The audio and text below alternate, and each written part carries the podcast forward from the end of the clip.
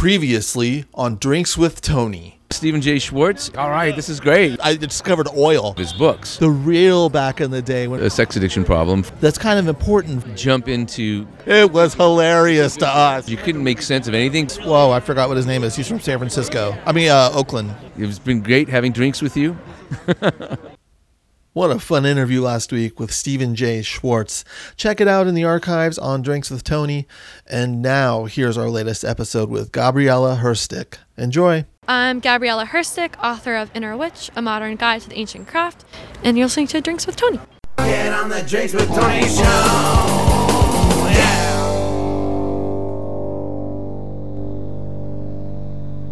Uh, you're listening to Drinks with Tony. I'm your host, Tony Duchesne. Today on the show we have Gabri- Gabriela Herstik. Her book is called Inner Witch. Hi. Was that was that like a B minus? That was perfect. That was an A plus?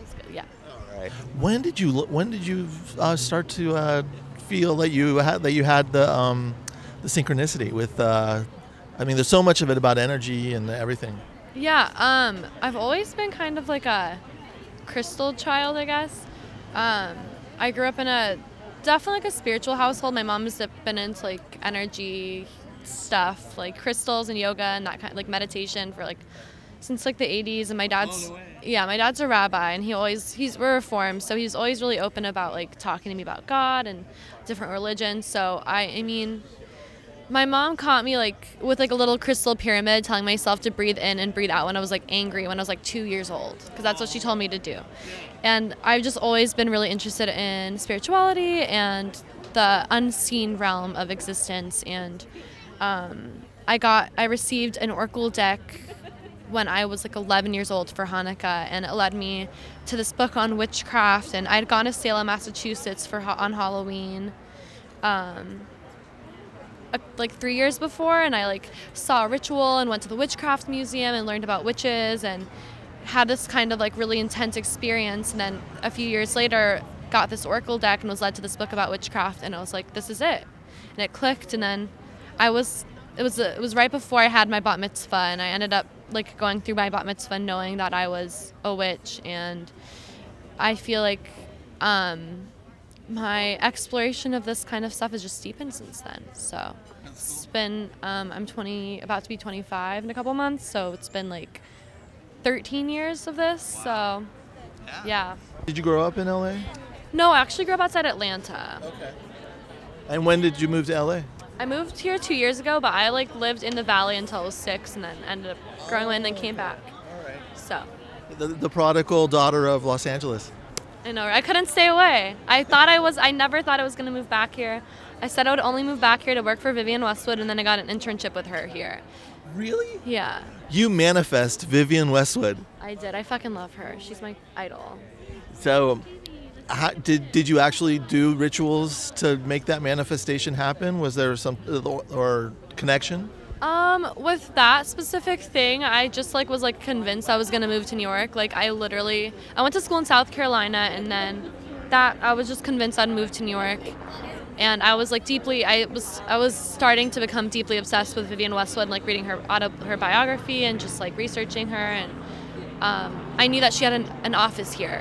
I emailed. I emailed the, I forgot about this actually. So I didn't do a ritual, but I emailed the showroom P R guy. I followed up with him nine times before he replied.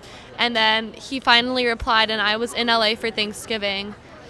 And I, he told me that he would, he didn't work the showrooms on the weekend. And I was like, okay, like I'll come by Monday. And I just like went and get, went and like forced him into an interview. And then he hired me, and I was there for like four months. And I still like, I'm in contact with the people that work there, and him and everybody at the store that like worked there like still loves me, and it's fucking dope. But I haven't met her yet. But I'll yeah. meet her. I'll meet her yeah. one day. I'll meet her. Well, that, that um, you have time. Well, that, that um, you have time. People are around. That that's great. So then, what what do you do after that? After the internships ends, you could have went to New York and you could have went back to uh, Atlanta, right? But you, but you're still in paradise. I know, right? Well, my parents had moved back from Georgia to San Diego, oh, okay. And then I was living with my twin sister. And I mean, I was like, I wanted Vivienne to hire me to work with them, but they didn't. Ended up changing a lot of like the stuff in house, but um, I had signed a lease at that point, so I was committed. I was like, I'll just, I'm just going to be here. Like, I'm already here, you know what I mean? And I'm fucking glad I'm here. I love L A. I love L A. Um, I ended up going from that to working at Hello Giggles, which is an online media company. Yeah, yeah. I was did, doing Latina, Latinx content for them for a while. My mom's from Mexico City. Uh-huh. Um, and then I wrote this book. And then I've kind of just been like freelancing, doing a bunch of random shit since this time last, or since January. So. Freelancing and random shit. That's the writer's life. Yeah, truly, right? Um, have you spent time in Mexico City? I have. I grew up going there pretty, like regularly, um, at least like once a year, once every other year. And then I went back for the first time in like four or five years in May, and we like went to the pyramids in Teotihuacan and like went to the markets and ate a lot of food, and it was amazing. Yeah. I love it. I haven't been. Mexico City is like on my, Mexico City is like calling me right now. Go, go, yeah, go, yeah. go. It's so, it is Mexico, like Mexico just is such a rich, vast, diverse land, and the cultures there, it's just like a sacred country. It just, yeah. That land is just like, in Mexico City specific, like too, is just, it's dope. You should go. Yeah. I, I just, uh, I mean, you know, I wish I, I wish I learned more, knew more Spanish, and I want to take, I want to take more Spanish lessons and uh, increase that. And and just like, I want to, well, I want to be able to read in Spanish one day, because then I can read like some of my favorite writers that, uh, you know, that have been translated. Anyway, so, uh, but Mexico City, I don't know. I just, I just have this, it's a literary town in my head. For some odd reason, I, I have that vibe. Maybe it's William Burroughs and all those guys went down there, but I don't know. I know that actually. That, that William Burroughs was in... Did he go to Mexico City? They were in Mexico for sure. He killed his wife in uh, Mexico. Oh my gosh. Yeah. I did not know that. Yeah. I just... I love, like, the... all the different cultures and... I mean, like, the pyramids there, like... there are multiple different kind... like, people that have lived there over thousands of years. Yeah, yeah. It's just, like... there's so much magic, like, in in that land. And, like, in the pyramid... Ugh, I love it. You should definitely go. So do you, um, do, like, uh, as far as your uh, witchcraft, do you feel like um, like you're in tune on certain things? Um, is, is that like you tune in? Is that how it is? Um, I definitely feel like I get vibes and pick up energies. I don't have like visions or anything like that, but I definitely feel very like I can kind of sense. I can definitely sense stuff like that. Yeah. Um, And I think just in, in Mexico, it's like there's so much going on with all the senses all the time. It's like almost overstimulating in a way that it, like you can pick up on stuff. But like at the pyramids and like, I mean, you can go to like the the Palace of Fine Arts, like one of the um, wonders of the world, and then there's like a excavation site right next door. It's it's it's just like you feel if you're if you're doing any kind of I think of like magical work or mindful practice, whether that's yoga or meditation or journaling. Wait, I'm gonna. Should I help? I'm gonna help. Daniel, what what, in, what inspired you to write to just put a book together um, about the craft of uh, witchcraft? And I love how you like call it a craft and the words you use about the. But you know, you you, you really it's not a. Um, Some of these books I read, and I'm just like, this person's like yelling at me, and I don't, you know, I don't want to, I don't like being yelled at. But this yours was just, it was just like a gentle, hey, come on in and learn some stuff, you know. Aw, thank you. Well, I've been, you know, I've been practicing for a, a long time, and I had a fashion blog for a while. That's like my background's in fashion writing, and up until I wrote this book, I thought I was going to be a fashion editor, and um, like went to school for that, and. When I, like about five years ago, I wrote a blog, or when I was in college, I started doing outfit, like outfits and uh, outfit blog posts inspired by tarot cards. And then I started writing about witchcraft on my blog. And then um, I started like, freelancing and writing about spirituality and style and the, the overlap and, um, eventually started writing just like about witchcraft for Broadly, which is Vice's feminist site. I did like a winter solstice guide for them, and then started writing about for Nylon, and I've had a column with them for two years now called Ask a Witch, which is what it sounds like. Uh-huh. Um, and so. and how how's that column? So do, uh, do people co- do you get a lot of questions, and then you just sift through and go, this person's just trolling, this person actually has a real question, kind of thing? Yeah, pretty much. At this point, it's not so much. I don't get. I'll have like the, hey, are you a real a real witch? Please answer me. Like, help me with this, blah blah blah. And I'm just like, I'm. I can't. I can't. Um, but I mean, at this point, do you respond to those or no? It, it really it depends, yeah. which it's, on case by case. But I it's mean, it's harder when you can't see the face. I think what you don't know the intention of the person. Where so, and also it's like, I I'm my work is like is valuable, and I'm not just I don't just do that for for free, and I have to have boundaries with social media because people expect you to be giving all the time. Oh right, yeah yeah. So.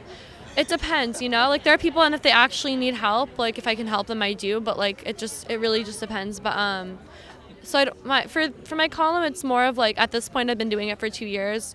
It's like people ask me questions I've already answered. Oh, yeah. But um, yeah, I'll just like answer like the questions I really like. It's really fun. It's every other month at this point. So I answer like three questions a column. Oh, that's cool. So it's been good.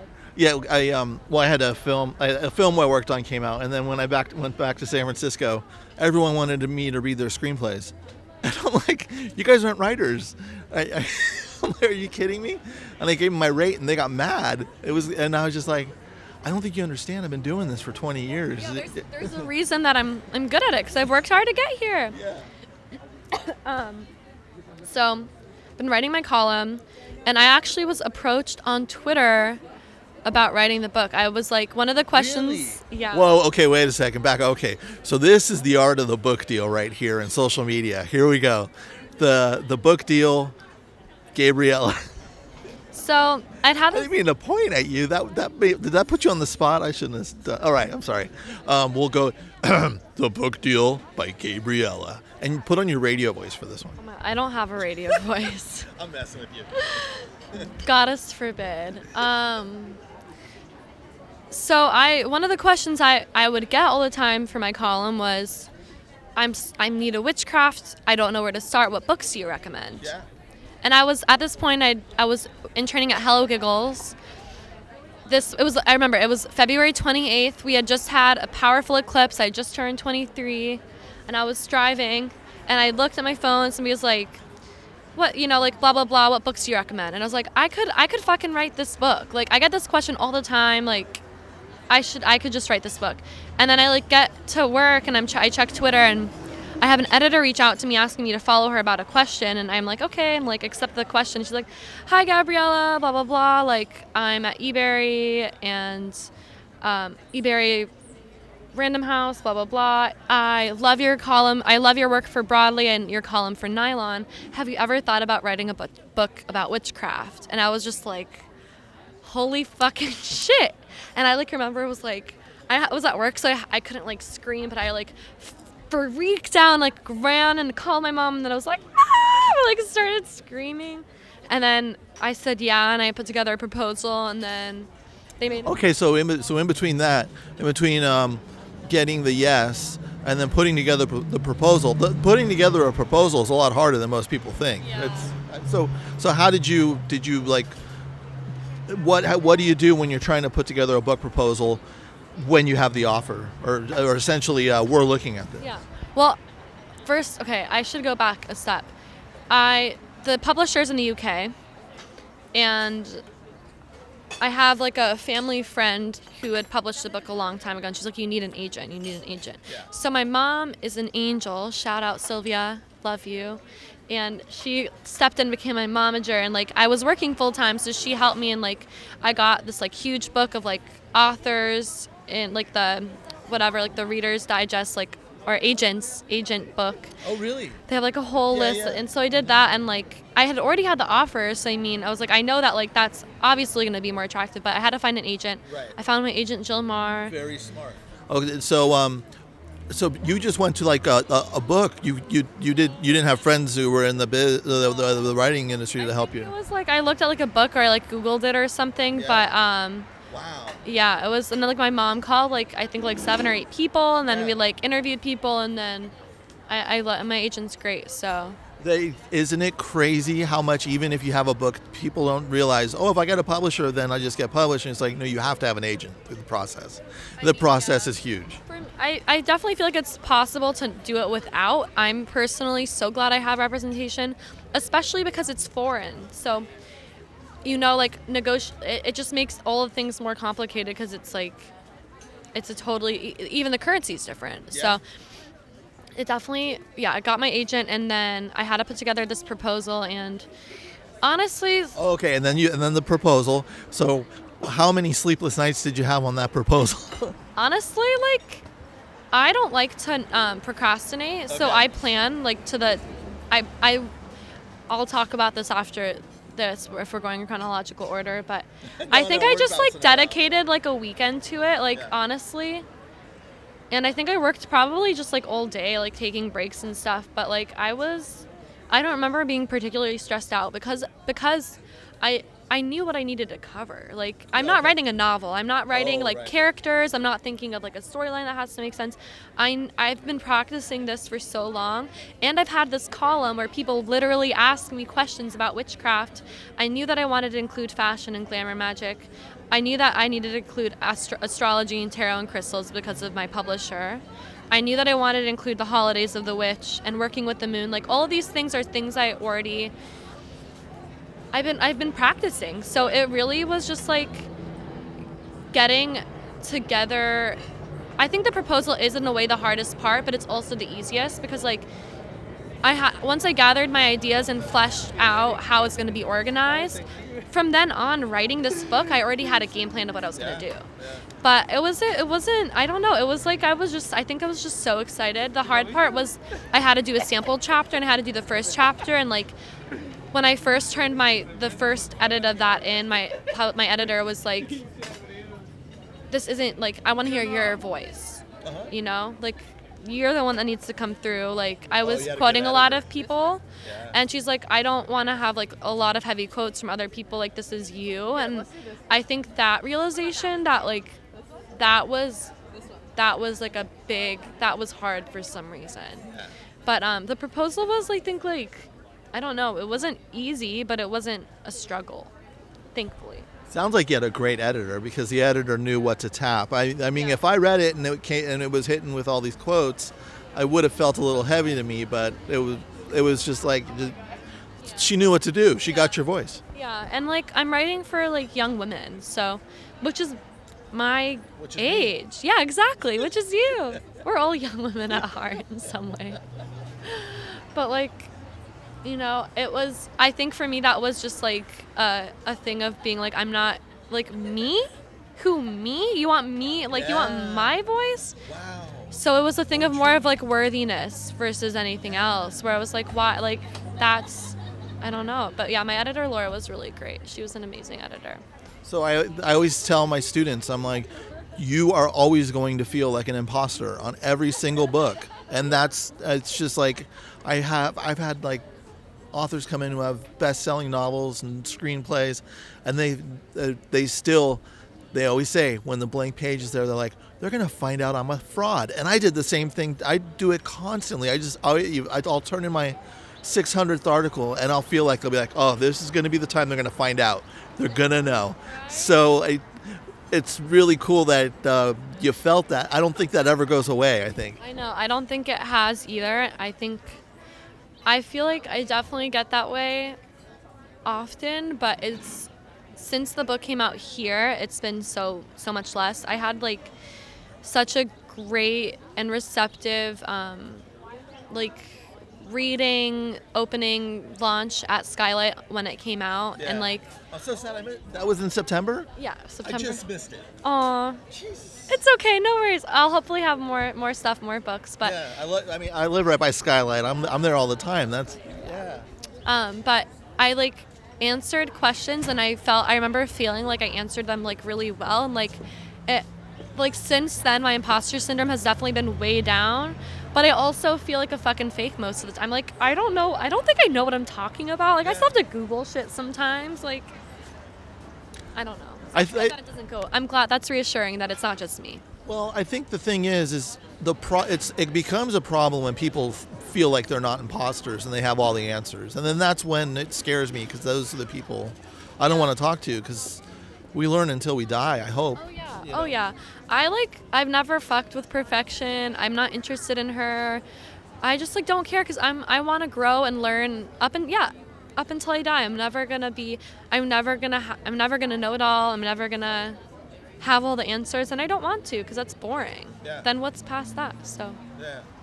And a few weeks ago, so I actually pulled out the cards, and I was like sh- shuffling them, you know, finally pulled them out, and I'm like, oh, okay, I'll just shuffle these or whatever.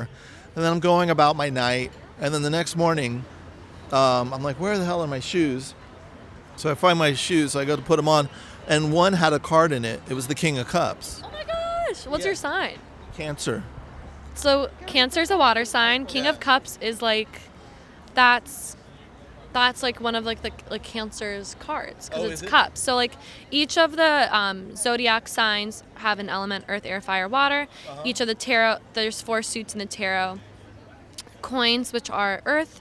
Um, wands, which are fire, cups, which are water, and swords, which are air. Yeah. So King of Cups, that's like such a beautiful omen. That's like, you know, king energy, very archetypal, strong, masculine, grounded. But cups is like the suit of emotions. It's the suit of the heart. Cancer, super sensitive, very psychic. Oh, I hate myself for so, it. But like, but your that like energy is king, like King of Cups is like having the the boundaries to allow yourself to like feel and ruling and living from like that place. That's just like such a beautiful thing to find. Is that a card that you pulled that night? No, I, I wasn't even pulling cards. I was just kind of looking at them. And it was in my shoe. It ended up in my shoe There's somehow. The whole kind of like folklore and magic of chanting and chanting and charming shoes. You know what I, okay, so here's something that always scared me. Like, especially the first time I got my tarot card read, other than, than like Satan and his demons were going to come and attack me and take me up to a, you know, hell or whatever. I'll send you that story. But, um, or, or yeah, yeah. Um, but, um, what if I pull the wrong card? That's what, that's what used to scare me. Um, what are your thoughts on, yeah, cause yeah, you just shook your head like, Tony, come on, give me a break. So, the, but but I used to be scared to pull the wrong card. So, what what is your advice on that? There is no wrong card. There's no wrong card. There are cards in the tarot that are darker, that are more, you know, harder to deal with. Some of the sword cards, like the nine and ten of swords, are they hurt. The the tower is often scary for a lot of people. For me, the Five of Pentacles is just like being stuck. But um, there's there's always, first off, if you ever have that reaction when you pull a card, that's when the journaling comes in. Take a second, be like, why? What? What am I feeling, and why am I feeling that? Because often, like, the tower is, it looks like, you know, this tower is on its on its hinges, and there's people falling out of of the tower, and it looks like things are going to collapse. But really, it's like, yes, these, you know, it can be a kind of in the middle of some kind of like upheaval or negativity or, you know, trauma even, or th- where things are really shaken up. But a lot of the time, it's like these things are falling, so you can start and rebuild from like a really strong base foundation.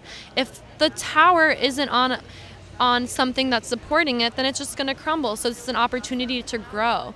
And I feel like the death card is one one of my personal favorites, that a lot of people that are coming from like not um not a pagan tradition or not an Eastern tradition or just not understanding the tarot have a really warped sense of what death means. And the tarot, death doesn't mean anybody dying, like barely ever. You know, maybe if somebody's... Wait, barely? You said barely. Because, I mean, if you, if you're about... If somebody's really sick and you read the tarot and you pull okay. death, oh. you know? Yeah. Or if somebody's just passed away and you pull death, it can be literal, but ninety-nine percent of the time, it's going to be that something is ending and something's beginning. And this can be a cycle right now. Like, if we're thinking... We just had the new moon in Sagittarius early, like late, late, late last night. And it's the last new moon of the year. And all these cycles are coming to a close, and we're going to this new year. And... you know, whether that's something like that or a relationship or something on a personal level, like death is just like one door closing and something ending for something else to begin. It's not actually something dying. And in that is this like really potent chance for us to like grow and learn and evolve from the ashes like a phoenix. So, and even Five of Pentacles, which is the card that I'm scared of or don't like or whatever, it's like there's always a resistance before an upgrade. So like when we go through an evolution or before a book comes out or before we do something that scares us, there's always going to be resistance because it's easy to stay in what's comfortable. And, you know, a snake probably is very uncomfortable before it sheds its skin. You know, I'm sure that doesn't feel good. So just like recognizing that before the expansion comes that kind of like resistance can help you recognize that the cards aren't mean. They're just offering some medicine and some insight to the situation. Like they're just little mirrors. So when we when we're triggered by that, or when we feel when we feel hurt or scared, then it's like a really beautiful opportunity to use these cards to dive into why we're feeling that way, which yeah. is, in my opinion, what they're for. Yeah. Seriously. No, that was great. And I feel like as I continue to learn, just like about my human path as well as this, that um, that we're really resilient and we need the struggle and we need those weird spots because something usually comes out of it that's pretty cool. Exactly. I mean, it's like there's no...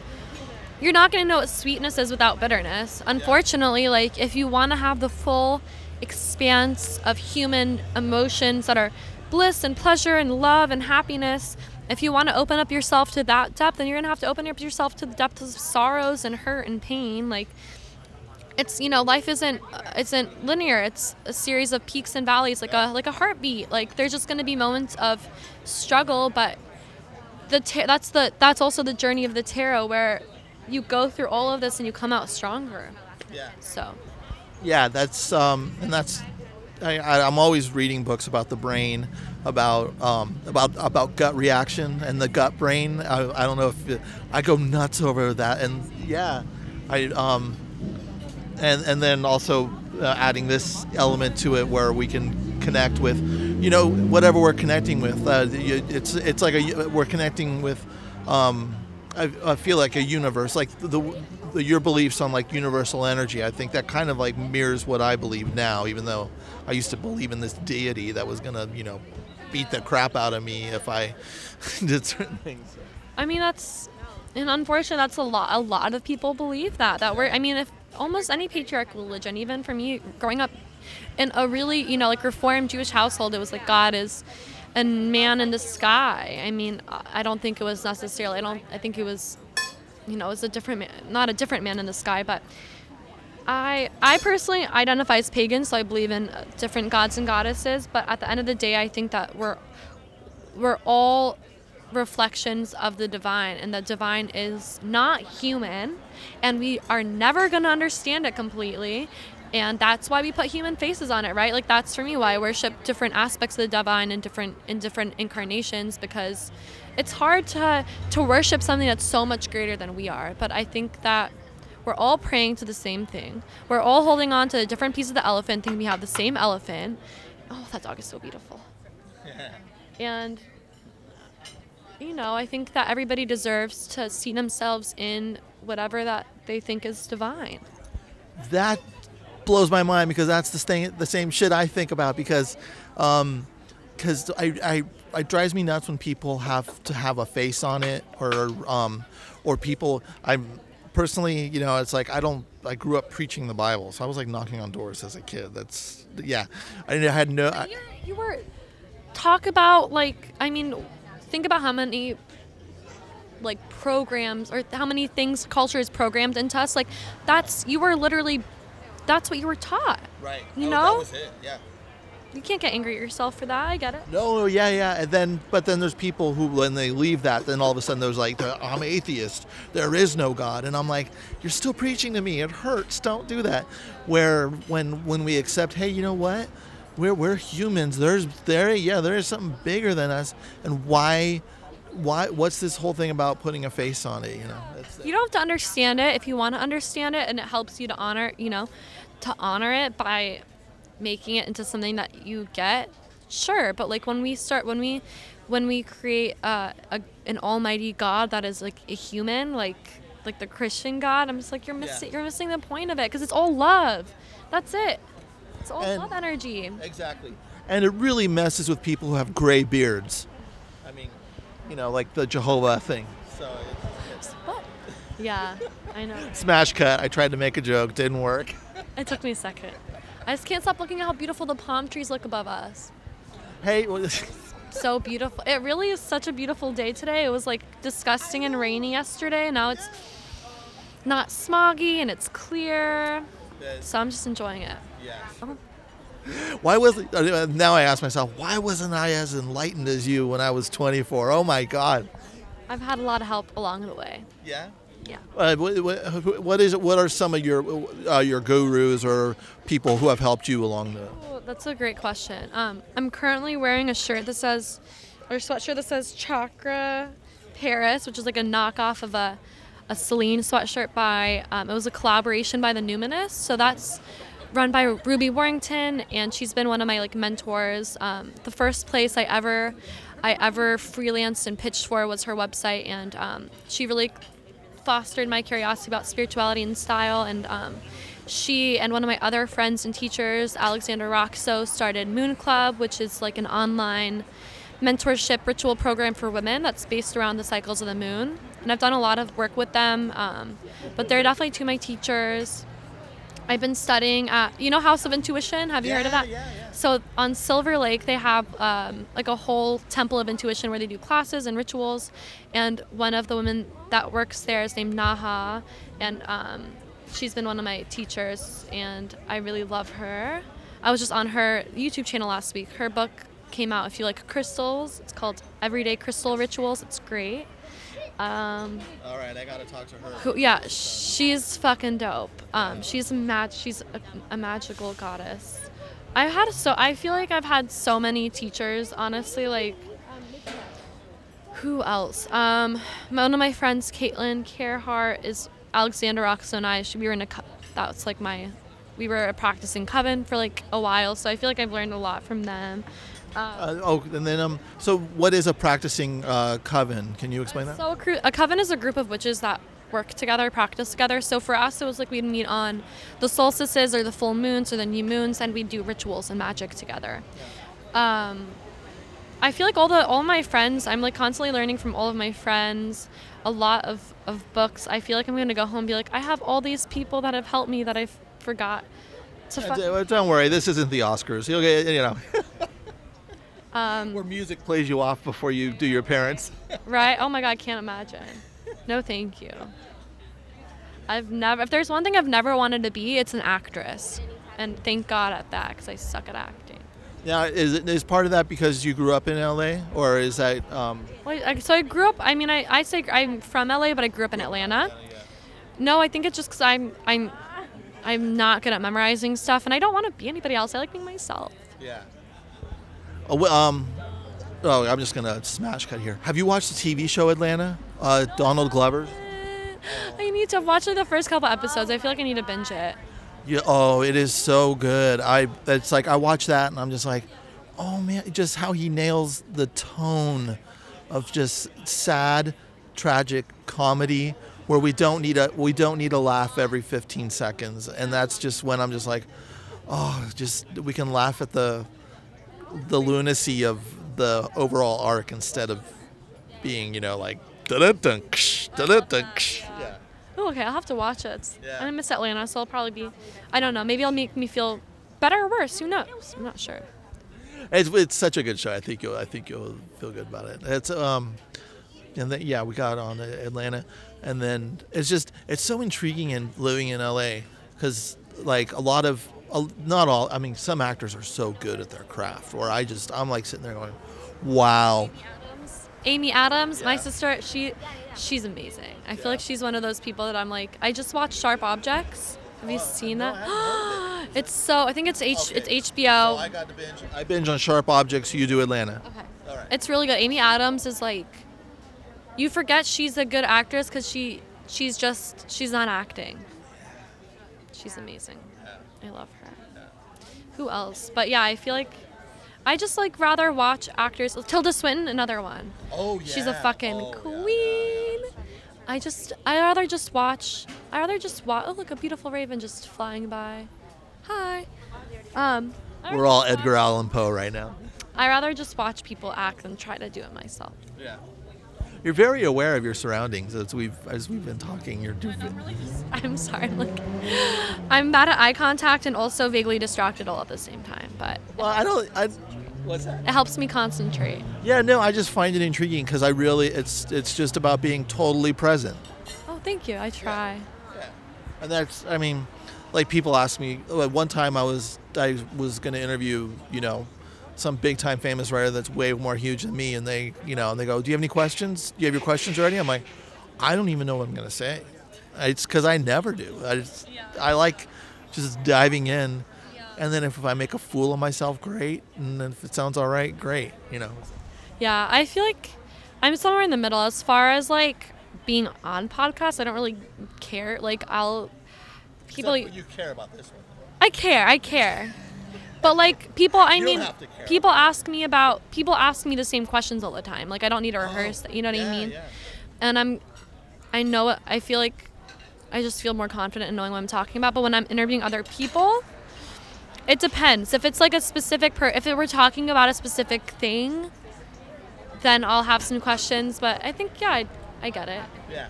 I get. I get both. I get it. Your process do you oh I know it's terrible. When I used to do, you know, four hundred word uh articles for the Chronicle, I would interview for an hour and a half. Well, for print, you know, then it's like you get like three I don't that's how much like a page of not even like a like a page well, of text page. Yeah. It's like that the difficult I feel like for me the hard part is writing less, isn't it? Yeah. I'm really I'm like always like that's so many words and I I go so much more every time. Yeah. So. Oh, I I prefer, yeah, I prefer them to go under four thousand. Then I'm like, okay, I can do that. Right. So, yeah. Do you know, um, which is what this is funny, one of the best people I've freelanced for is Penthouse Magazine. Can you believe that? That's kind of awesome, honestly. Yeah. What did you write for them? Uh, I did a profile on Buzz, for the lead singer of the Melvins. And then, um, what was the other one? Oh, Irvin Welsh, who wrote Trainspotting. Oh, cool. Yeah. And it was the easiest... seven hundred fifty bucks. Um, it took me like three hours to just interview them, and then it was done. And then they pulled all the photos, did everything on their end, and it just looked sexy. But the funnest part of that was making my mom go buy a penthouse in San Francisco, so she had to go get she had to go get pornography in order to find my work. Honestly, that's fucking dope. Because my, cause my parents, you know, they made me Jehovah's Witness and grow up. So then I'm like, okay, now it now it's your turn. Are to. Are they still practicing Jehovah's Witness? They're not practicing, no. The, uh, other members of my family are. They won't talk to me. So. Well, I'm glad you have your parents, though. Yeah, they're sweethearts. I think your parents are pretty cool, too, because you've been able to really express yourself and do what you do. They're great. I mean, I feel like they just kind of now realize that I know what I'm doing and that it's working. Yeah. Um, like I just got my nose pierced on Monday and I haven't told my mom and I'm just like, oh really? Like she, I had this one for a long time, but okay. I just got that one. Yeah. I'm just like, you, I'm, I, they, they have all things. I mean, growing up, my mom wouldn't let me buy books with the word witch in it. Really? So I think that's kind of like funny that I'm making her buy. I made her, you know, go and yeah. buy in her, my book. But yeah, they all things considering, they're great. Like they just, I think, are like, like they recognize that I know what I'm doing and are like, it's fine and. I mean, my mom would probably prefer me to be like a little bit more conservative, but like I'm not, I'm not. So. Yeah. Where did they have? Did they have a fear of witchcraft? When like were they like? Because deep down they had maybe the. Uh, you grew up uh, Jewish, yeah. So. Um. No, I think for my mom it was more of like in Mexico, like brujeria, like, like. Even though a lot of people are more steeped in like the folklore, like for her, it was like, she still thought it was something negative, that it was gonna be hurting people and using negative spirits. It was more so that she was, she didn't know what, what it was and she was scared of it. Yeah. And that she never really gave me, she didn't, it took her a while to like really listen to me when I was being like, that's not what this is, it's what this is. So for her, I recognized it was like more cultural conditioning over like, over brujeria, cause it's like, or over witchcraft, cause it, it's, definitely like people will fuck around more there in Mex you know in Mexico, just like more people, it's it's there's a heavier, it's it has more baggage, that word has more baggage than here, where we either think of like Hollywood witches or like The Craft or like the Salem witch trials. So I think it was just like a little different, but they get it now. Like, they're chill, and they, um, my mom's a witch. She's, like, finally starting to call herself one, but I'm, like, really? Kind of, yeah. She's been, like, working with crystals and, like, doing mantras and setting intentions and, like, astral traveling. Like, she, like, I give her spells to do, so she'll, she's coming around. That's cool. What's astral traveling? It's, like, meditating when you, when you move through, like, different energetic realms. Well, for her, it wasn't necessarily moving through energetic realms with, like, your ethereal body, so not, like, your physical body. She didn't astral travel, but she did have, like, an out-of-body experience and has, like, seen her, like, like with, like, spirit guides and stuff. So, wow. She's a witch. Yeah. And, um, and also you talk about karma in the book. And not not, not only karma, but also um, there are, there are, you can cast try to cast spells that are negative on others, but it, okay, but tell me if I'm putting words in your mouth, because this could be me with my bad memory. But if you if you try to do something that uh, would project hurt on somebody, you're actually, you better be ready because something's coming yeah. back. Or it, it, am I right on that? Yeah, uh, I mean, okay. Karma, completely correct me. Karma is like, it's karma. It's, you know, like it's gonna, things come back to you. If you hurt somebody, it's gonna come back to you. Yeah. I think that, I don't think it's cool to mess with other people's free will. Um, and it's unethical, and I think that there are, you know, you can energetically protect yourself, and if somebody's hurting you, there's like ways to like bind their energy to like stop them from hurting you. But as far as like directing hurt and malevolent energy at people, I like barely, I don't recommend it. I think there are certain cases where magic needs to be used for like justice, when the larger, when it's to stop somebody from harming more people. I think it's really case by case.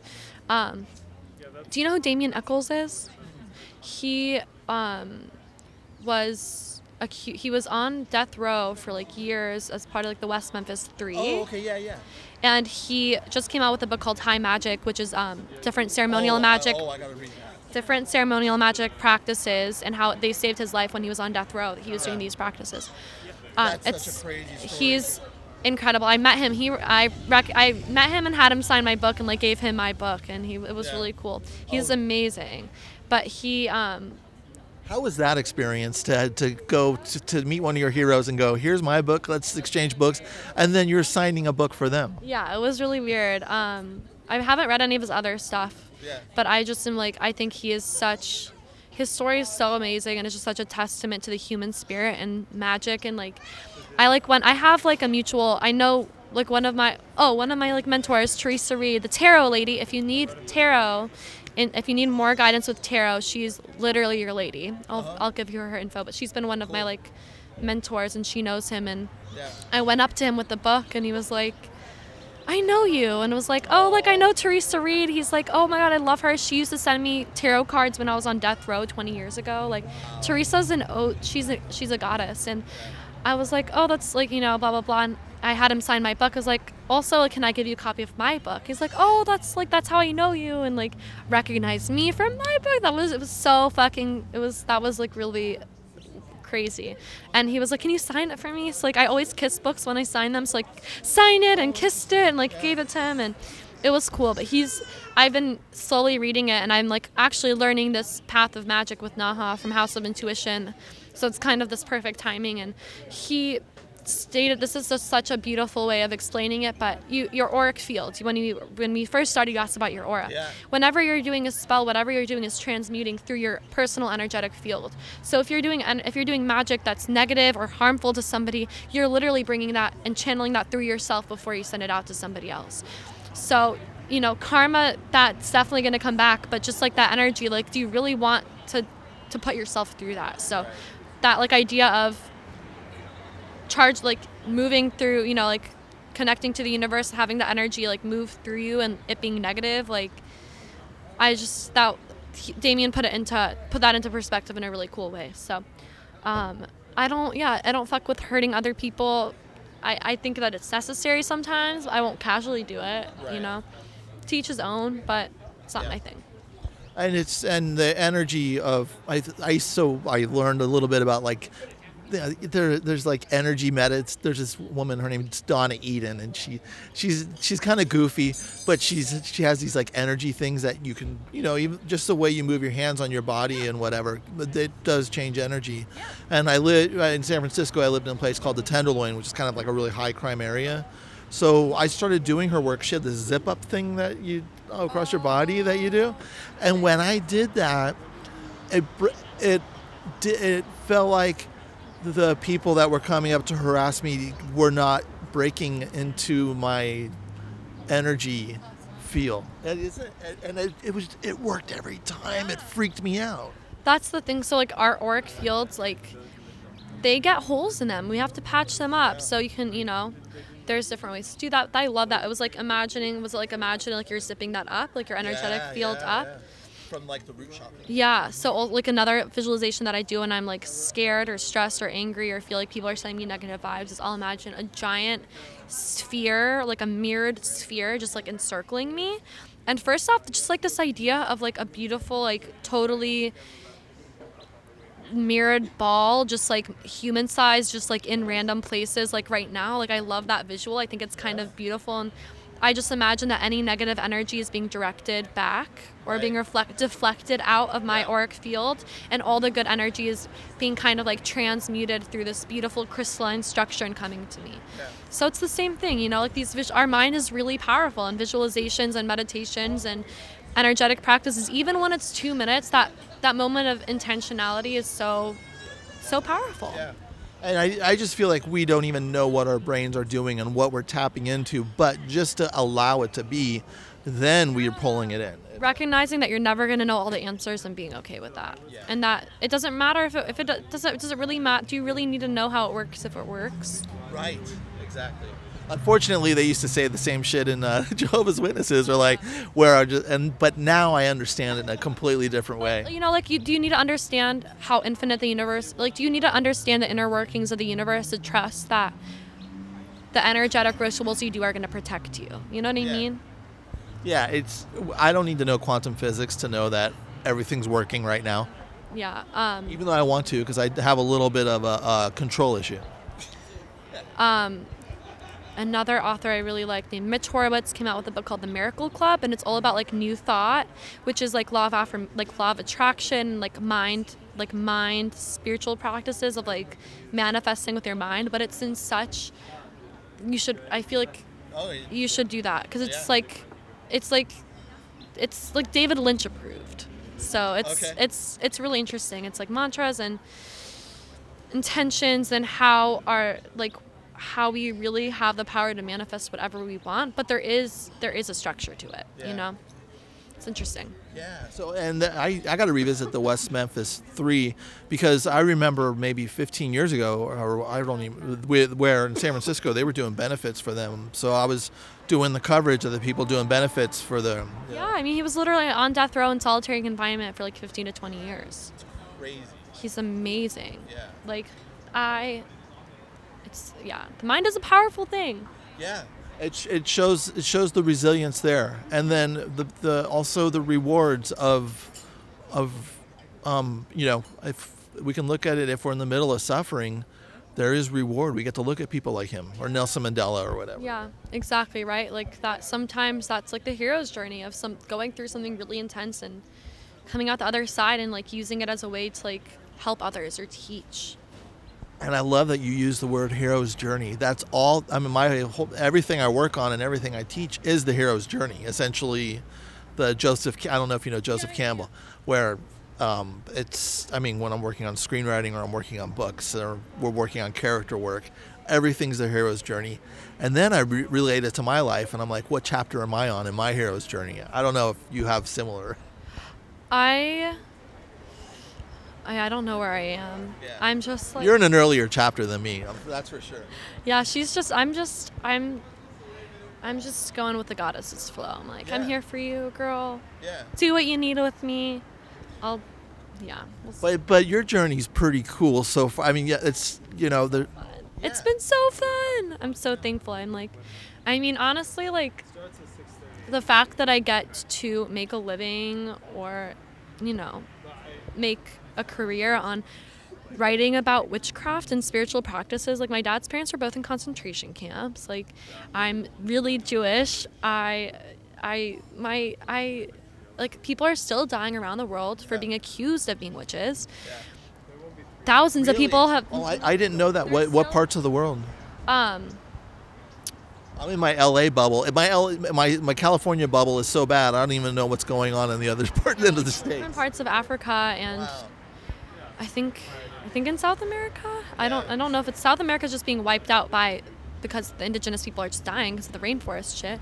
It's a whole other set of issues with witchcraft and but um, yeah, I mean there's like witch hunts. People be, being accused of witchcraft. There's it still can be like a death sentence. Um, And thousands of people have died for being accused of witchcraft. So, I, you know, it's to be able to do this work is a privilege. So I'm just like, every day I gotta wake up and like write about this shit and just like be able to share. Is, like, I'm, I'm just so thankful for it. So. And um, and you're you're turning twenty-five when? February. Two two two two. Two two. That's an awesome birthday. And I'm a twin. So there's two of us. Whoa. Does that mean does that mean anything, or is that just awesome uh, randomly? Um, so we're actually really premature. We were supposed to be we were seven weeks early. So I feel like it means something. My sister's the one that was like ready to come out of the womb, though. I was like chilling. I was like about yeah. I would have been my astrology for like my due date would have been horrible. So I think Alex saved us a little bit, but um, I I mean I I love it. I love that I'm two two. And I was born in ninety-four, so I'm like, that's, I don't know. I, I don't think there's such thing as a coincidence. Yeah. So I just am like, I see the synchronicity there. I was born on a holiday called Imbolc, which is the, like, which is, like, it's on Groundhog's Day. It's the day that, like, between the um, the winter solstice and the spring equinox. So it's halfway between that. And it's um, the day when, like, the earth is starting to wake up before spring and, like, The, it's the it's called Candlemas and it's like the fat, like the holiday of lights. So like I love my birthday. I feel like the goddess was like, yes, here you go. So now nineteen ninety-four is a big year for me too. Yeah, because I because that's I'd been I finally was able to read books that weren't like Bible based. So that's how I kind of got my love.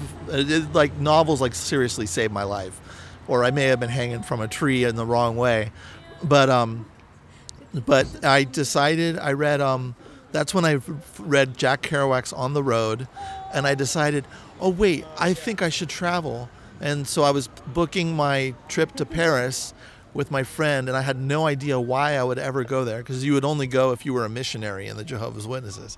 But I was just doing it, and so that was so when you when you were being born, I was probably on the phone booking my ticket to. That's amazing. So you're you're being reborn. Do you th- oh wow, that's an intriguing yeah. Because like you you'd say that year, and I'm like, oh my god, I have so many points on that year of what stuff that happened. Yeah. I just I like I last for the full moon two weeks ago. I did this like I wrote this ritual of like naming of creating like a goddess or god kind of like archetype of yourself. Like what would you rule over? And then the ritual was like a writing ritual of creating like a like your own kind of hero's journey. So yeah. I feel like your, like, if you were to do that, like, part of that for you would be in nineteen ninety-four. Like, that's that's when you were reclaiming your life, yeah. you know? Or that's when you were claiming it because yeah. you you were thinking for yourself, that's so cool. It was the beginning, and then I made a lot of really, you know, sad decisions along the way, but yeah, at the like same that's time. Part of the, that's part of the mythology. Yeah, exactly. And we're all in our own mythology on this. Yeah. And that's the thing. I feel like we're, oh, wow, a palm frond just.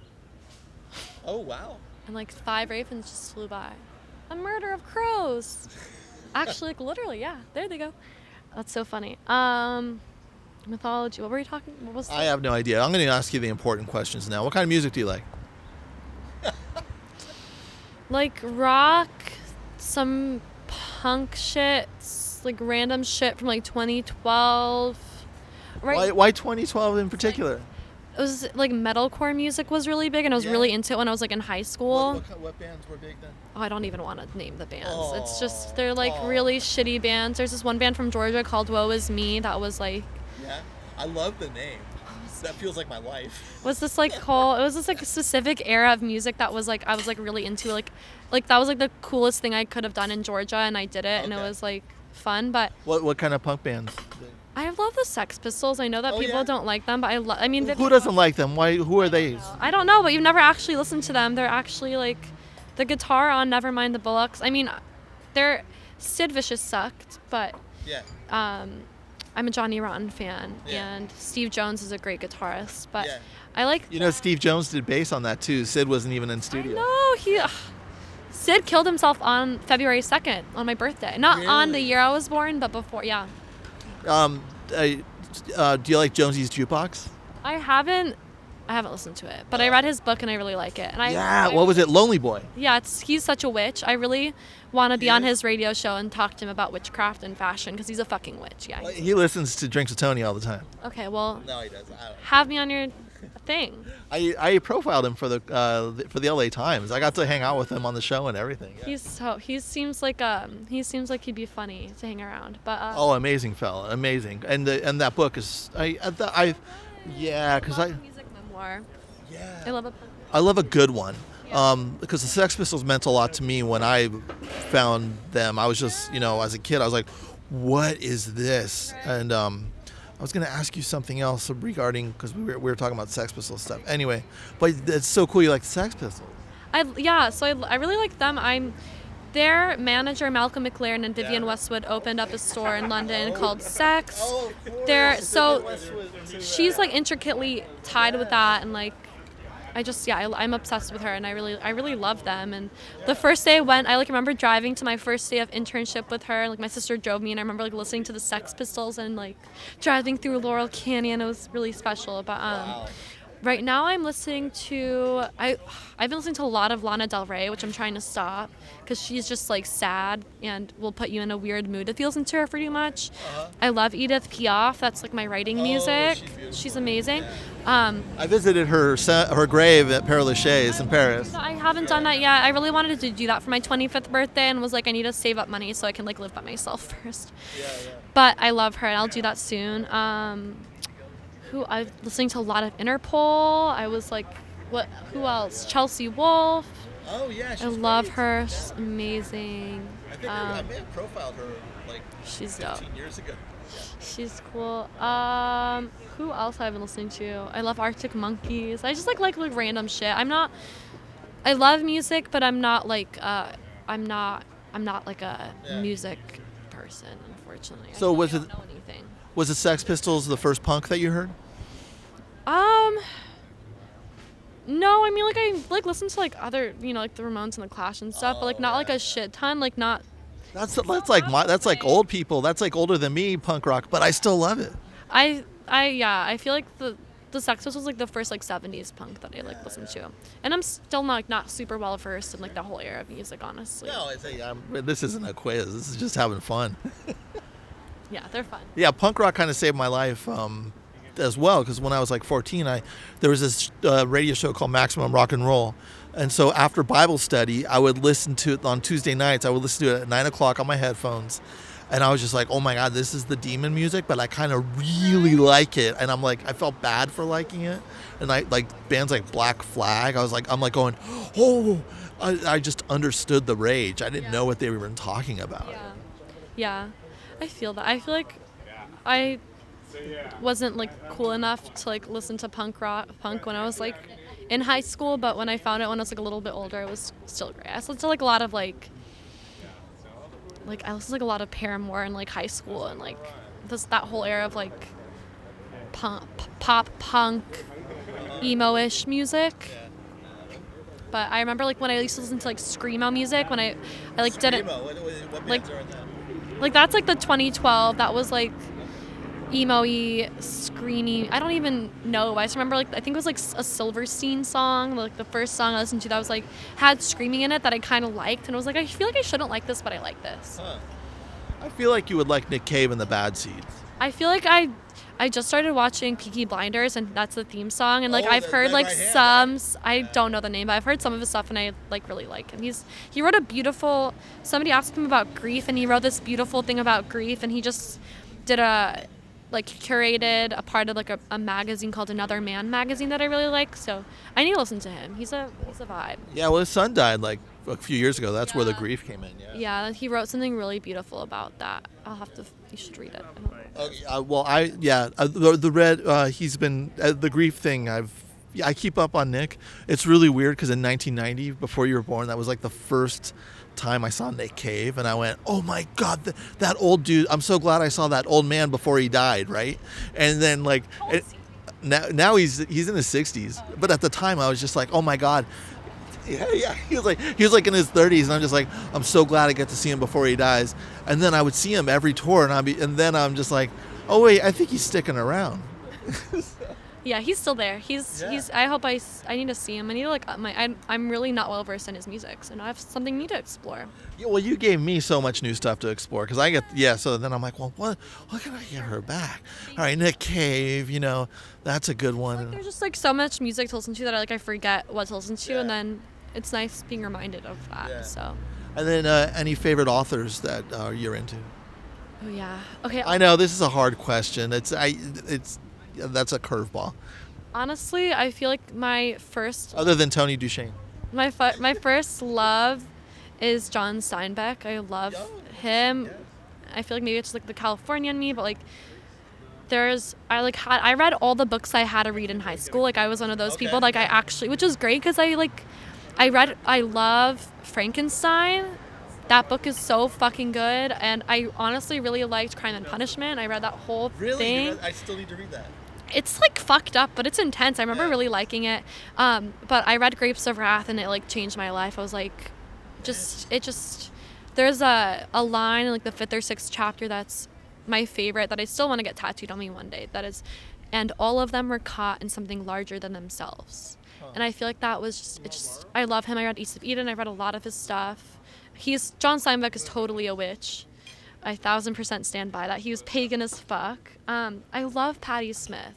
I love her. I like, I, I feel like I've started reading her stuff like a year ago, but she's just like such a special soul. She's beautiful, yeah. Such a special soul. Um, I've started reading Eve Babbitts this year.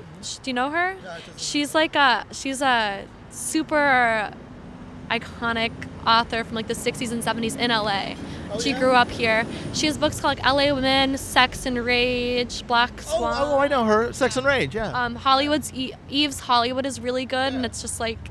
She, we are on the same publisher. She, really yeah, yeah. cool. She's she's really she was she's really dope. I really like her stuff. And um, who else? I read so much nonfiction. I read so much nonfiction.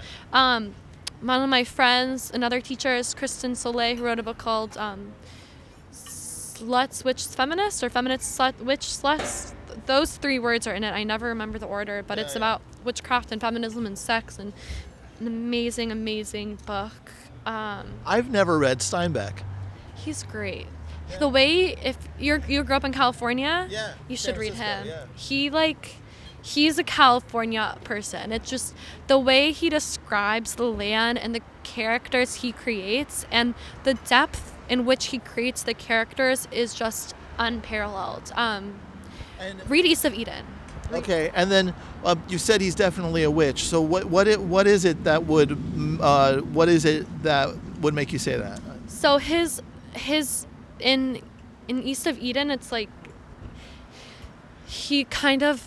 Okay, well, there's a book called To a God Unknown, which is one of his shorter books, and it's about this man who, like, whose father dies, and he's he feels the, his father's spirit leave his body and inhabit a tree, okay. and he starts leaving offerings and starts like he starts leaving offerings at the tree and talking to the tree and communicating with the tree like it's his dad, and like he puts like off like will like put like meat on the tree and like leave offerings and. It's it's this beautiful journey, and he ends up reconnecting to the land at the end, and it's so pagan. It's so fucking pagan. And then in um, The Winter of Our Discontent, there's this reoccurring motif of this crystal talisman that keeps beckoning this woman, and she ends up like holding it one night, and then th- there's this whole connection with the dad, and one of like somebody is like had gone had been like locked up for practicing witchcraft in the family and reading tarot cards, and wow. in um, East of Eden, this like one of the men, Lee, is from I think he's from China he's from Asia, and he's like studying like this throughout the Talmudic text with these rabbis, and there's this crossover of like Eastern and Western religion and like understanding in depth, and like the way he talks about the spirit of California. I mean, California is a land that is steeped in magic. Um, yeah, really? Like the energetic, there's like the energetic like lines that run through like the hemispheres and stuff, and like the energetic line that runs through like Venice is like like is like one where there's like a ton of spiritual sites all over the world. um San Francisco and L A, there's a book called The Occult History of California. Like San Francisco like was I mean huge spiritualist community. There's so many psychics, so much energy here, so much I mean Lumeria, like ancient lands were said to be here, and the way that Steinbeck describes the spirit, it's just so in touch. I'm just like, you might not have known you were a witch, but you're definitely pagan as fuck. So somebody pay me to write an essay about it. I want to fucking research it. Like, I feel like I have the receipts. I would. That's my next question. I was going to ask you, do you feel like uh, Steinbeck was aware that he was a witch? I think he was aware of energies. Yeah. I don't necessarily know if he was like a practicing yeah. well, witch. Yeah, you just you answered it before I even asked. You're, you're just like, I don't think he knew, but he's pagan as fuck. He, I take it for what it is. I think that's great. Gabriel, Gabriela, sorry. Thank you so much for coming on the show. Thank you. Thank you for having me. Yeah. Thanks for listening. That was Gabriela Herstik. Her book is called Inner Witch. Next up on the show, we have an interview from the Drinks with Tony archives featuring Wesley Strick. He is the producer of The Man in the High Castle and a very successful screenwriter. His novel, Out There in the Dark, was published in two thousand six, and I caught up with him when he was doing his promo for the novel. This is Drinks with Tony from the Archives with Wesley Strick. The um, inspiration for the book came from uh, this anecdote that I heard about Douglas Sirk, the um, Hollywood director, um, who's famous for the movies he made in the fifties for Universal, um, like Imitation of Life and All That Heaven Allows. He made these big Technicolor melodramas with people like Rock Hudson and Jane Wyman. Um, that were sort of considered a little trashy in their day, and then were rediscovered, I don't know, ten, twenty years later by critics, and I think a lot of by sort of gay gay uh, culture mavens who just re- found them kind of campy but wonderful, because they're very emotionally out there and expressive, you know. Anyway, Sirk, I didn't realize, was a, a German originally from Berlin, whose whose name was Detlev Sirk. Um, he... Uh, had been very successful in the thirties uh, in in his home country, um, had a very prestigious, uh, c- you know, active career, but was um, ultimately sort of overwhelmed by the Nazi uh, stranglehold on the German film industry, and w- found it, you know, obnoxious and distasteful, and uh, to, to say the least, and realized by about nineteen thirty-nine that he had to get the hell out of out of Germany. Um, what I discovered, I was—I I didn't know any of this, but I was driving to pick up my kids, uh, you know, in L A. About this is about three and a half years ago, um, and listening to Elvis Mitchell's "The Treatment," you know, the show on K C R W. Oh yeah, I love his show. Yeah, it's a great show, and um, I, I always flip it on at two thirty, which is exactly when I leave the house to pick up the kids. And t- his guest that day happened to be Todd Haynes, and Haynes had just released "Far From Heaven" with the Julianne Moore, Dennis Quaid movie. And Far From Heaven was very much an homage, uh, very consciously, to the work of Douglas Sirk. It looks like a Sirk movie. It sort of plays like one. And and Elvis, of course, was asking him all about that, his love of Sirk, et cetera. And they, early on in the interview, they got on the subject of Sirk's life, which, as I said, I didn't know anything about.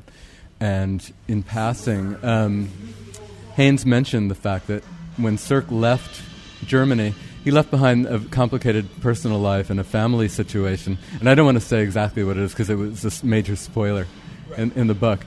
But it struck me as uh, something terribly tragic and haunting and sort of heartbreaking and beautiful at the same time.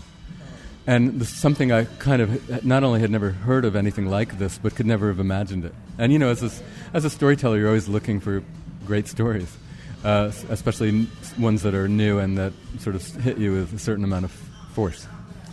And the moment I heard him tell that little anecdote, and he, it, he just spent about a minute talking about it, I thought to myself, wow, there's a whole novel here. I mean, that was the, those were the words that flashed in my brain.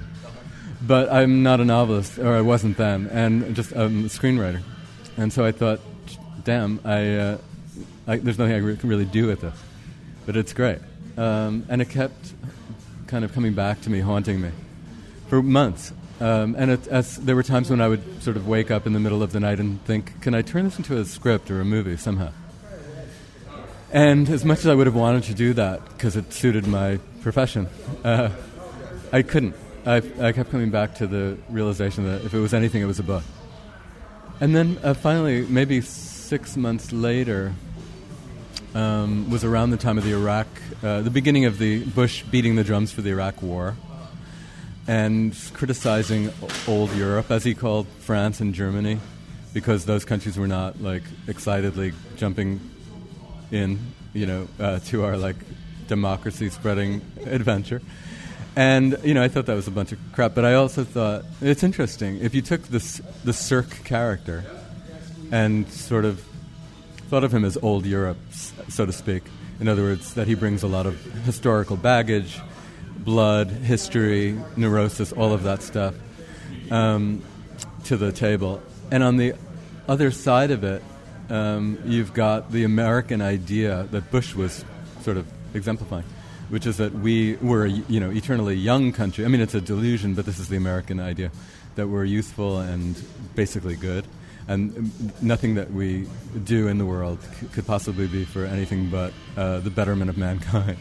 Uh, and it's a wonderful delusion. You know, I guess you have to be a relatively young country to feel that way.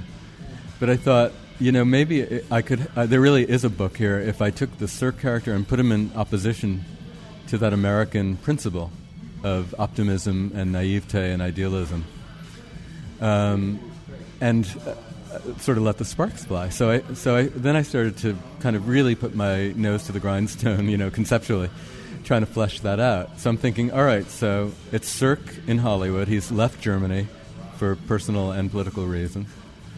Now he's, let's say, he's assigned to the same movie project as a somebody who represents that American principle, and and the two of them find themselves in a fatal conflict.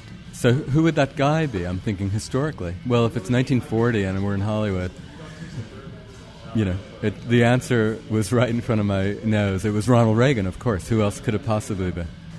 Um, Reagan seemed absolutely perfect because he was here then. He was looking to become a movie star. You know, he was a sort of second banana. He had a lot more ambition than talent.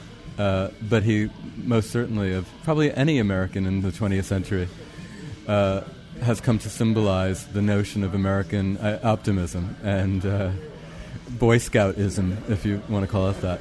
Uh, so I thought, there's there's something here. If I simply um, disgu- you know, fictionalize them both, disguise them uh, enough, um, because in fact Cirque and Reagan never worked on a movie together. I don't know if they ever even met. But in my book, they not only meet, but get into a struggle that results in the destruction of w- one of them. So that's really where the book came from.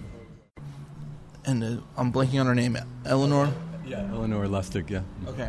Uh, I really loved your description of her as pre- when during her kind of prepubescent, uh, lanky period, and the as this um, swimming and um, getting in her bathing suit. And well, that's... And she she hates the idea that she's about to really blossom, and yet she can't really show herself off because she's Jewish and she has to go swimming at the Jewish country club. Right. And that's how it was, by the way, in the forties. There was this one club that uh, all the other fabulous, I mean, even though Jews have run Hollywood, and I'll, I'll say this as a Jew, I don't want to sound like an anti-Semite, Jews have run Hollywood pretty much forever, but at the same time, there was always a lot of uh, prejudice and segregation and restrictions. So the most, the fanciest places in, in town were um, off limits to Jews for many, many years.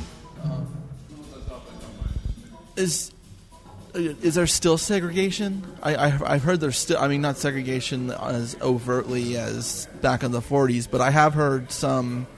Um, Sarah Silverman is who I'm thinking of. I I heard an interview with her where she um, felt like she wasn't getting parts because she was Jewish. So that's interesting. Yeah, you know, it's funny. My wife and I were just talking yesterday. I was talking about a book I like, not my book, somebody else's, and how it might make a wonderful movie adaptation. And it happens that the hero of the book is a Jew in his thirties. So we were kind of going back and forth, like, who would play that guy?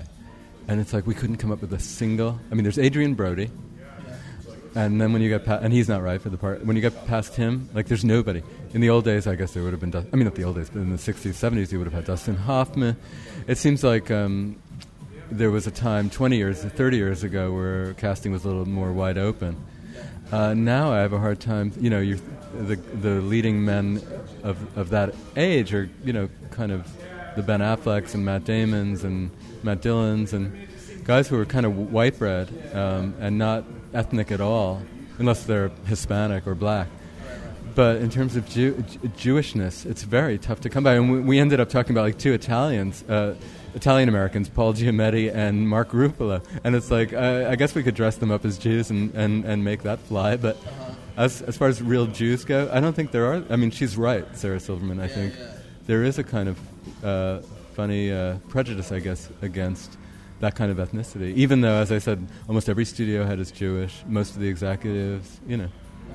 And yet, I guess there's a self-hatred there, too. They don't want to see themselves on screen looking... I mean, Ben Stiller, who's quite clearly... He's half Jewish in real life, and he occasionally will play a Jewish character.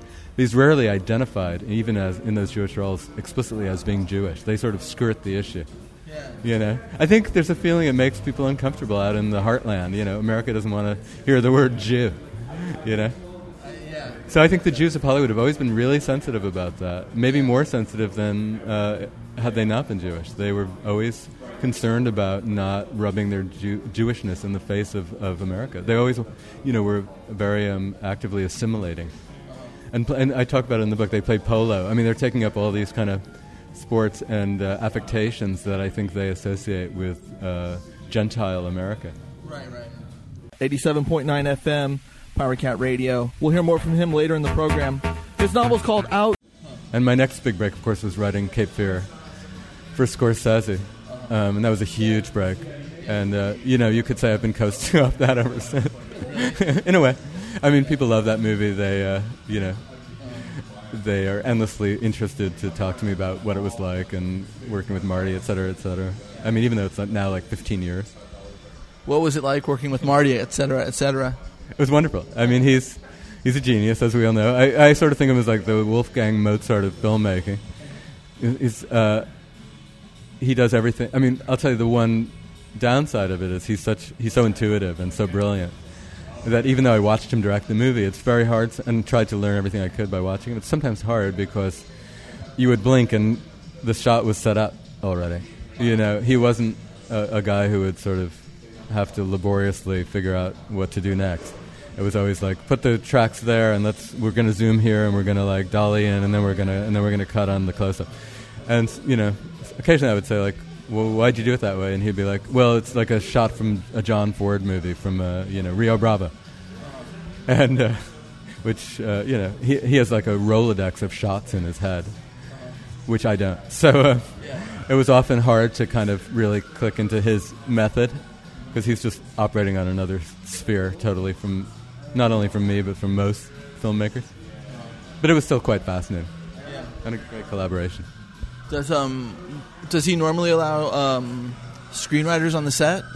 I was the first. I uh, I broke the mold. I'm happy to say, he had never uh, had a screenwriter on the set, and people who knew him, who knew I was about to start working with him, warned me not to expect that he would let me watch him shoot. Uh, no, I mean, in fact, he was famous for kicking his friends. I mean, he he uh, he was only working at the time with friends like Paul Schrader and Richard Price, and he would banish them from the set. So I didn't think I stood a chance. But in the end, um, I kind of pestered him a little bit in a low-key way about it. And he eventually relented and let me hang out. And I, I ended up staying almost the whole time um, on location for Cape Fear. And then he ended up letting me sit in the cutting room with him and um, actually getting feedback from me about how to trim scenes and stuff. So, and ever since then, I have heard that he is now realizes that it's a good thing to have a writer on the set because you can bounce ideas and questions off writers and and actually we're not you know, always getting in the way. We, we sometimes know what we're talking about and how to help. Were you there for the uh, Juliette Lewis, Robert De Niro scene with the finger sucking? I was. In fact, uh, we um, we rehearsed that scene on um, the weekend before it was shot, and it was just Juliette and De Niro and Marty and I and um, Freddie Francis, the cinematographer. Oh, and the script supervisor. We all went to the um, high school where that was shot on a, I think it was a Saturday morning, and they had the script. Juliette and De Niro each had a copy of the script with them, and then they. Um, what we thought we would do is let them wa- run through the scene a few times and start improvising.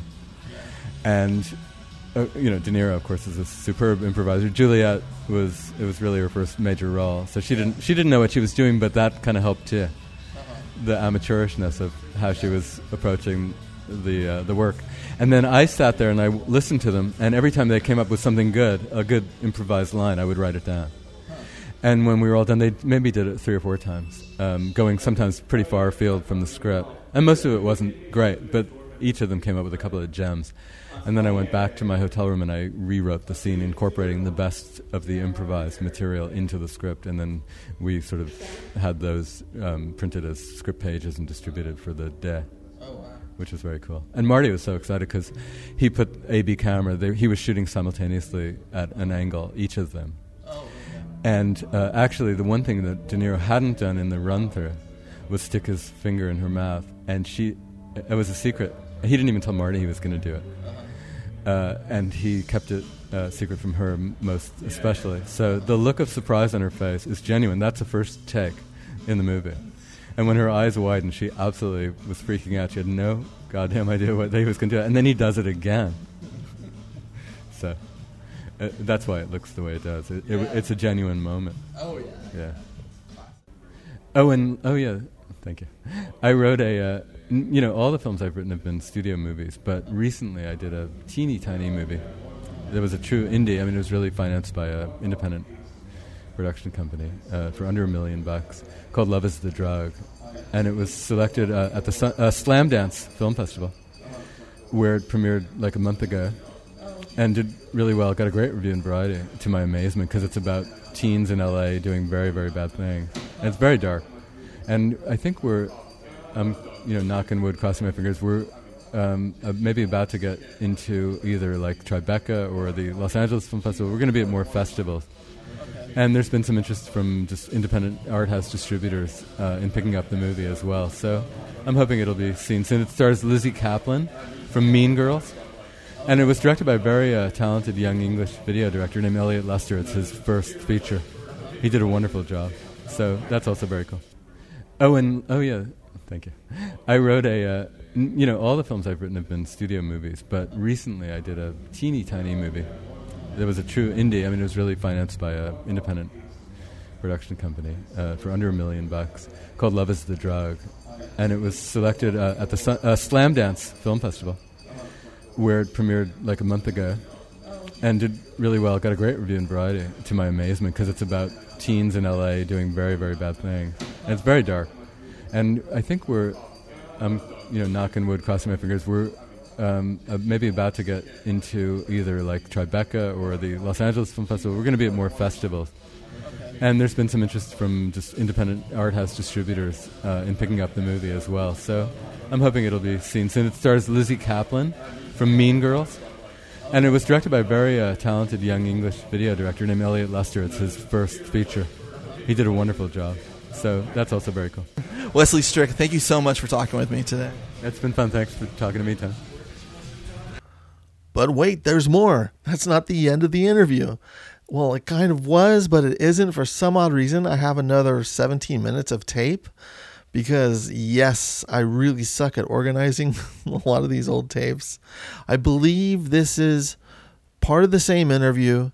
And, um, yeah, it's looser. I don't know exactly what happened. And enjoy it. Um, upcoming news. I'm teaching Novel three at U C L A Extension in Winter Quarter. Feel free to join that workshop.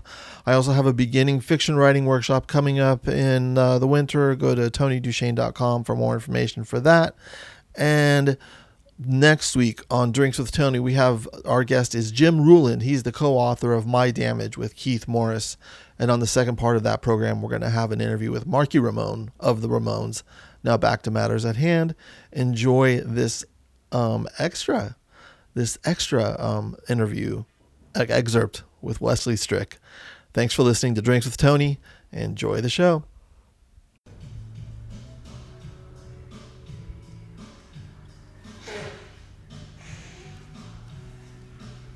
So uh, you saw you saw this piece as um, you couldn't make it as a script or as a film. Um, do you have aspirations for another novel? Are you working on something else right now? Yes, I, I have. Um, I've been working on a second novel, uh, really, for the last year and a half, off and on, okay. um, and it's quite different than Out There in the Dark. Uh-huh. Um, it's called Wise Child, uh-huh. and it's contemporary. And it, it, the inspiration for it came through a, just a friend of. Uh, my wife's really her best friend has has a son who, um, you know, had to go to one of these um, what they call emotional growth schools up in the Pacific Northwest. Um, those are for teens that have you know have gotten into trouble or might get into trouble with whatever you know. Um, and I don't know if you know about these schools. They're they're sort of enclosed. They're out of. They they tend to be off um, in remote areas, so the kids can't you know have to stay, can't run away. And the, it's sort of boot camp a little bit. The kids, the kids are woken up early to do chores. The idea is to kind of get rid them of their worst habits and get and get them away from the kids, uh, their friends who, who maybe are bad influences in the b- in the big city. Yeah. And it has saved lots of lives. So um, I had heard a lot about this school from her, and interesting details that I thought would be a really cool, s- interesting setting for a sort of allegorical story about teens forming their own society. Yeah. Um, in the book, uh, unexpectedly, the adults are kind of rem- removed from the picture, and uh, these kids have a couple of we- three weeks really in which they're all by themselves, w- waiting to be r- rescued in effect. Yeah. So there's a slight Lord of the Flies aspect to it, but it's really all about how human beings tend to, when they feel in danger uh, and vulnerable, how they will um, submit to. A th- authority, authoritarian regimes, t- and form a totalitarian society yeah. uh, to feel safe. Uh-huh. Uh, and even the most rebellious of people, once they feel threatened, will actually suddenly become like model citizens and do whatever they're told and believe whatever they're told. So one could say it has some uh, connection to the years that we've been living under the Bush administration during the war on terror, et cetera. Yeah, yeah, yeah. yeah. So it's a bit about all that stuff. You're Republican, right? yeah, card carrying. Yeah. And my wife is a member of the Daughters of the American Revolution. Yeah. it's, it's showing. It's showing. Thank you. Did you say you were in your thirties in nineteen in the eighties? I might have said that. Yeah. You take very good care of yourself. I I, I live in L A, you know, so I'm always. Okay, oh, that's it. Okay. I got to move to L A. Plastic surgery, and then I have my blood changed once a year in Switzerland. Which is expensive, but I think it's worth it. Yeah. I um, I often find myself lying next to Keith Richards, who doesn't look so great anymore, but you know he's ninety now. Yeah, yeah. yeah, so yeah.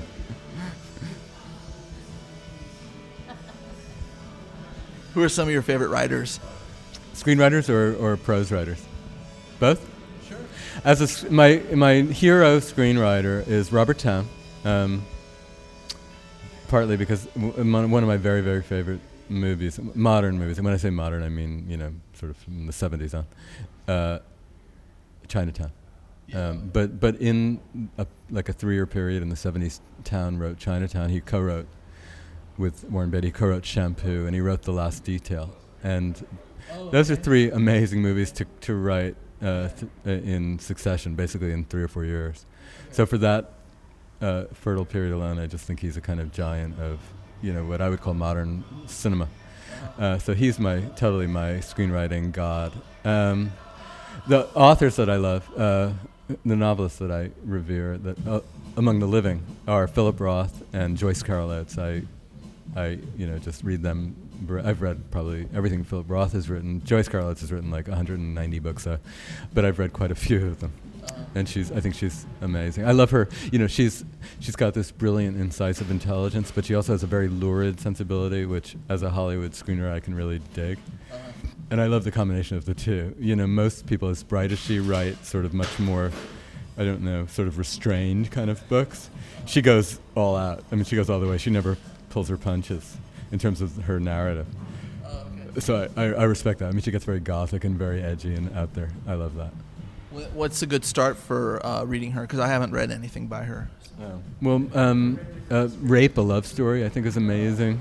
My wife and I just, just last night were talking about the book uh, The Tattooed Girl, which is um, just a trip. I mean, it's it goes places that are pretty remarkable. Um, her short story collections are, are wonderful too. Oh, um, there's a wonderful. She writes wonderfully about race. Um, A theme she comes back to often is white girls who get uh, erotically involved with and obsessed with black men. Uh-huh. She's written two great books. Um, one is with that theme. One is called Because It Is Bitter and Because It Is My Heart. And the other great one is called um, I'll Take You There. Okay. Yeah. I, so I recommend all of those. Yeah. Yeah. What tripped me out is actually, um, this probably, this probably won't fit in the end read, but wow. You say Last Detail, Shampoo. Those were also by the same director, right? Paul Ashby wrote them. Yeah, the yeah. director did. And he also did Harold and Maude. Now, I didn't know this until a couple days ago, so I got Shampoo and The Last Detail in my Netflix mailbox right now. Oh, really? Yeah. Because that was just like the weirdest thing when you right. like, brought both those up. Wow. Whoa. Yeah, and Tan wrote them both, yeah. Yeah, that's a trip. Who's your favorite Death Rider, honey? What? Oh, yeah, let's go for you. Uh, yeah, yeah, yeah. I've known you so long, I don't know. Yes, you do. Okay, you've talked about the living writers. Now, who's your favorite dead writers? Uh, my favorite dead writer is Franz Kafka. Oh, okay. um, I, I mean, without any, there's nobody near him as far as I'm concerned. He is the man. Uh, if I could, you know, come back as and not be Jack White, uh, it would be uh, it would be Franz Kafka. Um, although Jack White, you know, was married to Meg White, and that's pretty cool. Um, I don't know if Kafka ever got laid, but. Uh, You know, The Trial and The Castle, um, you know, and Metamorphosis, just, there's nothing con- to compare with those extraordinary books. I mean, not only do I think he's hilariously funny, um, but he was so prescient and so um, ahead of his time in terms of seeing where the twentieth century was going. I mean, he saw the totalitarian threat from, he didn't know that it was going to be called fascism and communism, but he saw it coming, and he wrote about it out in allegorical terms, you know, twenty years before full, you know, came to full flower, but he knew, he saw it, and he knew it. He was a prophet. It's just amazing. Have you visited, visited his grave? No, you know, we, we want to go to Prague more than anything. Not so much to see his grave as to see the house where he lived and worked, which I hear is about like eight feet wide and kind of amazing-looking uh, home.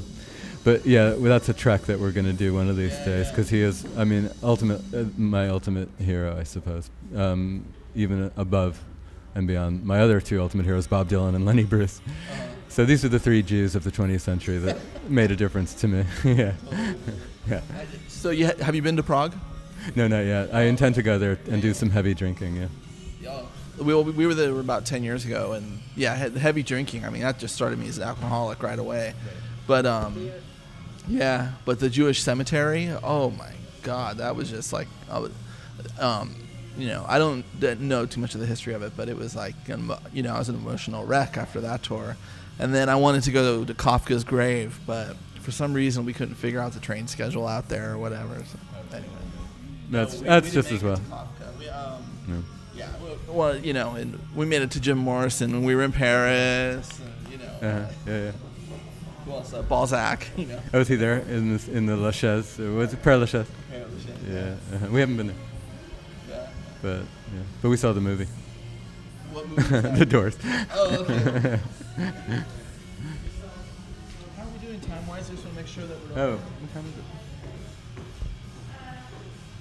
It's quarter to seven. Okay, we're cool. Um. I like the note. Oh, thank you. You read your own, right? Yeah, yeah, actually.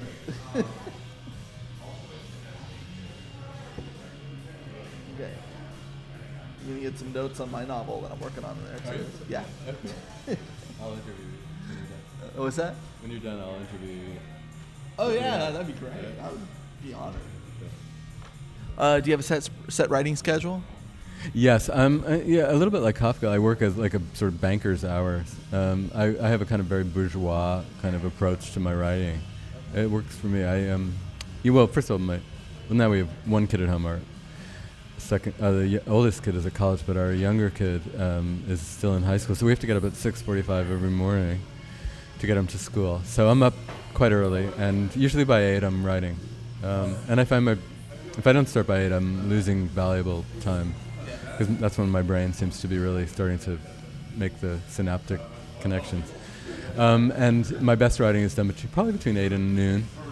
Um, after that, I'm probably no good as a writer. I, I still have a little bit of juice left as an editor. I can go back and look at my work and tighten it up and polish it and maybe return phone calls and stuff. But I really try now to, now that I've been at it all this time, to keep my meetings um, to the afternoon. I used to meet whenever people wanted to meet. And then it took me about ten years to realize uh, that I shouldn't be meeting in the morning because that's my writing time. And so m- my motto now is if I'm driving to a meeting at ten a.m., I've screwed up really badly. I should w- I should be at home w- uh, at my computer doing work and not, you know, changing lanes. So in fact, once I realized that, my, I think my output has, has really increased. I've become more productive. Because I, I really um, came to understand that my best writing is done in the A M. Totally, yeah. I have good I have good ideas in the middle of the night, but I don't actually write. I'll just sort of wake up at three in the morning. I can write a whole scene in my head at three in the morning, then go back to sleep, and, and then in the morning type it up. Yeah, and I've done that quite a bit. And sometimes I have breakthrough ideas in the middle of the night that I could never have uh, during my waking hours. Um, just sort of vaulting over logic problems or, you know, during the day, you tend to be sort of literal-minded about the connections you make. At night, you can make leaps, great, wonderful, dreamlike leaps, and come up with, uh, you know, fabulous new stuff. And sometimes I rely on that. I'll, I, if I have a big script problem that I can't solve, I'll just think, oh, one of these nights it'll come to me. And it, it usually does, you know, at two or three a.m. Yeah. So, um, so y- you were... You're heavily heavily reliant on your subconscious. That's kind of why the reason why you work early. Yeah, very much. I um, you know, ma- many of the scripts I've written have literally come out of dreams, um, or if not dr- uh, explicitly the dream state, um, like in that weird um, uh, period when you are just waking. You know, when when your brain has still hasn't sort of. Uh, reaccustomed itself to like the waking world. So I, uh, yeah, often before I'm sort of pre-logical, I guess, I'll have a co- really cool idea, and I have based entire screenplays on ideas that have come to me then. Yeah. Do you have advice for uh, beginning novelists? No, because you you were writing for a while as a screenwriter, and this is your first novel, so I know they're two completely different mediums. Um, so I, you know, yeah, I'll just leave it at that. And advice, well, you mean creatively, and like how to um, do the work or how to get published, which? Oh, yeah, both, I guess. Um, you know, the work of novel writing is interesting because it's like a, a sort of much more interior, I find, than writing screenplays. Screenplays is more exterior. You're trying to solve sort of phys- physical problems and plot problems. Um, and those things you have to deal with in novels, but you also have to do a lot of sort of excavating of your own consciousness. You have to dig deeper, I think, just because a book is just longer and denser and more intricate, just being a bigger thing, I think. Um, so you just, I think it just requires more concentration and more time. Um, you can write a, a, I mean, I think probably some of the great Hollywood screenplays have been written in six weeks. Yeah. Um, I don't think many great novels have been written in that right, right. length of time. It's, it's maybe more like you have to know that it's going to take you at least a year to have a good draft of a important, you know, something worth reading. In, uh, as As far as fiction, prose fiction goes. And then in terms of getting published, that's tough. I, you know, even as a well, pretty well-known Hollywood screenwriter, I, I was having a tough time getting agents and publishers to pay attention to my book. I actually had to change agencies and, and sign with I C M, um, which has a literary department in New York, to uh, to get a literary agent who could sell my book. I, on, on my own, was not really able to get anyone in New York to take me seriously. I tried, you know, I sort of did cold letters and phone calls to agents, identifying myself as a Hollywood screenwriter. And in a way, that may even have worked against me, I think. Yeah, I don't know that Hollywood screenwriters have a lot of credibility or status in the... Uh, it's sort of reverse snobbery. I mean, um, in New York, you know, they might look... whereas in Hollywood I'm considered sort of fairly uh, respected. Um, in New York, what I'm respected for in Hollywood might be considered a detriment, you know, that I might be considered sort of a hack. So uh, I wasn't really getting anywhere until I signed with I C M.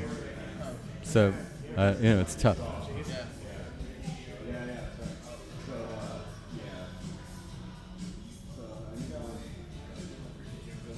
Second time we've heard The Clash from Lo- really? London Calling today. Yeah, we were in the Levi's store this morning and they played it. Uh, oh, that was I Fought the Law from Give 'Em Enough Rope. Oh, yeah. yeah.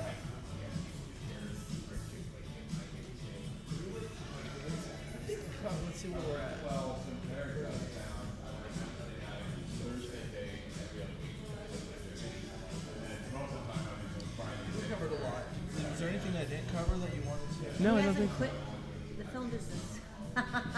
Oh, okay. Uh, are, you, are you are you working uh, on um? Are you working on any screenplays right now, or are you involved in development of something right now? Yeah, uh, I'm doing a couple of things that are are cool. Um, I'm working with a g- really good um, film company called Working Title. They're English, but they have an office in Hollywood. You know, they've made like three weddings and a funeral. Right, right. Um, and I don't know, lots of other big hits, but um. And they're very smart and nice. I'm doing a script for them called The Pact, which is a sort of supernatural thriller, uh, romantic kind of thriller. Um, interesting. Uh, I guess in the vein of Rosemary's Baby, which is another favorite of mine. Oh, yeah. Yeah. Uh, and then lastly, the um, thing that I'm excited about is a, a collaboration with David Cronenberg. Um, we're trying to um, develop his movie Dead Ringers as a H B O series. Uh-huh. So I've written the pilot script for H B O, and... Um, I think they like it. Cronenberg's very excited about it, so we're going to see where that goes. Okay. Yeah. Oh, and, oh yeah, thank you. I wrote a, uh, n- you know, all the films I've written have been studio movies, but recently I did a teeny tiny movie. There was a true indie, I mean, it was really financed by an independent production company uh, for under a million bucks, called Love is the Drug, and it was selected uh, at the su- uh, Slam Dance Film Festival, where it premiered like a month ago. And did really well. Got a great review in Variety, to my amazement, because it's about teens in L A doing very, very bad things. And it's very dark. And I think we're, um, you know, knocking wood, crossing my fingers, we're um, uh, maybe about to get into either like Tribeca or the Los Angeles Film Festival. We're going to be at more festivals. And there's been some interest from just independent art house distributors uh, in picking up the movie as well. So I'm hoping it'll be seen soon. It stars Lizzie Kaplan from Mean Girls. And it was directed by a very uh, talented young English video director named Elliot Lester. It's his first feature. He did a wonderful job. So that's also very cool. Yeah. I think we have industry in the background. um, a friend of mine. Next week on Drinks with Tony, we have our guest is Jim Ruland. He's the co-author of My Damage with Keith Morris. And on the second part of that program, we're going to have an interview with Marky Ramone of the Ramones